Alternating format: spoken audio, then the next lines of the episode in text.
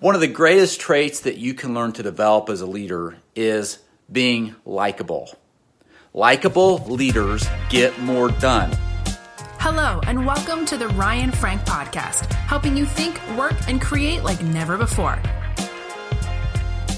Hey, friends, it's Ryan. And you know, we all have had to work for people that are pleasant and more than likely unpleasant. I remember one of my very first jobs as a high schooler, fast food.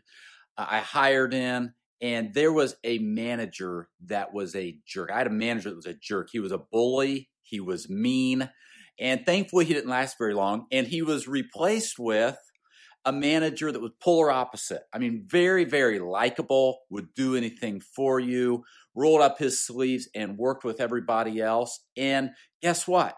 You know what? He stuck around for a long time and people loved him. And to this day, I still have a lot of thoughts for him. One of the greatest traits that you can learn to develop as a leader is being likable.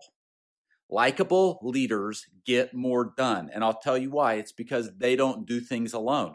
They have people that surround them that are willing to roll up their sleeves, that are willing to go the extra mile and do whatever it takes. So, how is your likability on a scale of one to 10? One being it's pathetic. Ten being I am so likable. I, I have to, you know, I have to wave people off all the time. How likable are you? I'm sure we can each grow in this area. It starts by simply smiling, by letting people know you really care, that you're praying for them. Be genuinely interested in others. Don't ask people to do what you're not willing to do yourself, right? Choose, here's really where it starts it starts with a decision to be likable. Are you ready to decide I'm going to be a likable person? Even in my countenance, in the way that I look, I'm going to smile. In my conversations, I'm going to speak words of life over people.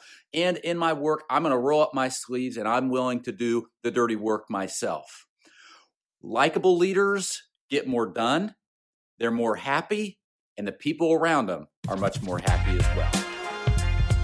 This episode of the Ryan Frank podcast has ended, but be sure to subscribe for more productivity and life hacks to help you stay on the leading edge. And if you like what you heard, please rate this podcast with five stars. Thanks so much and talk to you next time.